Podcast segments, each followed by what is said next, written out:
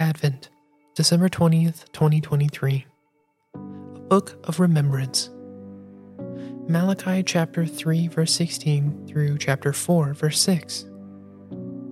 But for you who revere my name, the Sun of Righteousness shall rise, with healing in its wings.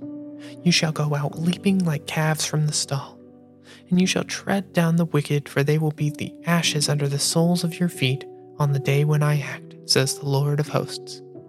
Malachi chapter 4, verses 2 and 3. Where I live, there's a brand new airport. It's everything a modern traveler should expect big open halls, high ceilings, excellent directional signage. It's very simple to navigate.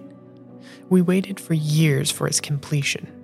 When it opened, the city held a major unveiling. The preparations leading up to the grand opening were well publicized and therefore eagerly anticipated. Advent includes the call to preparation and anticipation.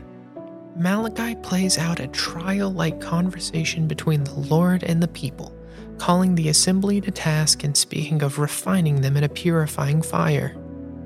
The trial in the early verses of chapter 3 sets the stage for celebrating the remnant of the people that remain, those who have endured the waiting and the purification.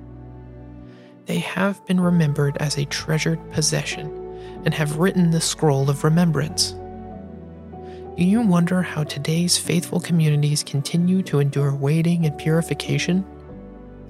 Do you borrow the faith of this remnant during Advent to once more welcome a presence of the holy around you?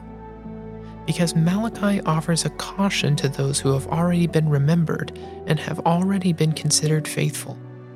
Revere the name of the Lord, remember the laws and decrees, and turn your heart in kindness to one another.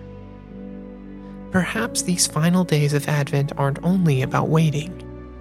If that's all it is, how boring. I wonder if Advent must also be centered on the communal worship, acts of kindness, and shared rituals we keep. Are these the ways we write our own books of remembrance? How must this then prepare us for the joyful arrival of Emmanuel? Reverend Andy Beck, alumni board member and pastor of Hillcrest Christian Church in Kansas City, Missouri.